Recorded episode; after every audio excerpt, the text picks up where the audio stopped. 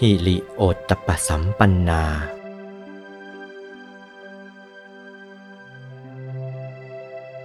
เมื่อไปถึงพุทธรัตนะเข้าแล้ว ไปถึงธรรมรัตนะเข้าแล้ว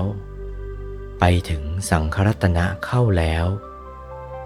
พระพุทธเจ้าอยู่ในสถานที่ใด ๆ ไปทูลท่านก็ได้ ไปพูดกับท่านก็ได้ ไปในนิพพานก็ได้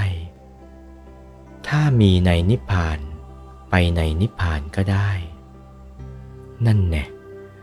มีรสมีชาติอย่างนี้ลึกซึ้งอย่างนี้แหละ ถ้าว่าไม่เข้าถึงพุทธรัตนะ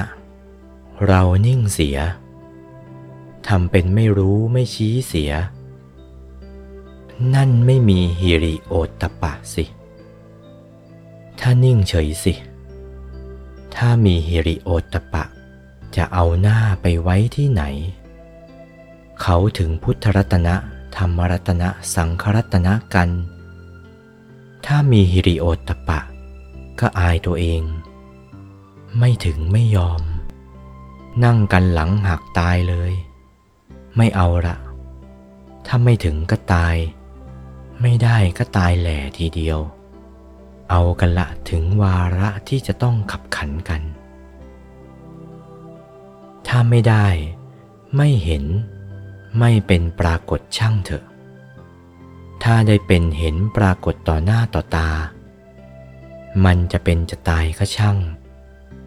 ถ้าไม่ได้ก็ตายแหล่ละเอาละเอาให้ถึงให้ได้ ให้เข้าถึงพุทธรัตนะเสียได้แล้วก็ นั่นแหละ ไม่เสียทีที่เกิดมาเป็นมนุษย์พบพระพุทธศาสนา เข้าถึงพระธรรมรัตนะได้แล้วก็ นั่นแหละ ไม่เสียทีที่เกิดมาเป็นมนุษย์พบพระพุทธศาสนา นี้แหละได้ชื่อว่าฮิริโอตตปสัมปันนา ถึงพร้อมแล้วด้วยความละอายความสะดุ้งกลัว ไม่ถึงแล้วก็ ละอายสะดุ้งกลัวนะ เพราะไม่ได้เกื้อกูลในธรรมอันขาว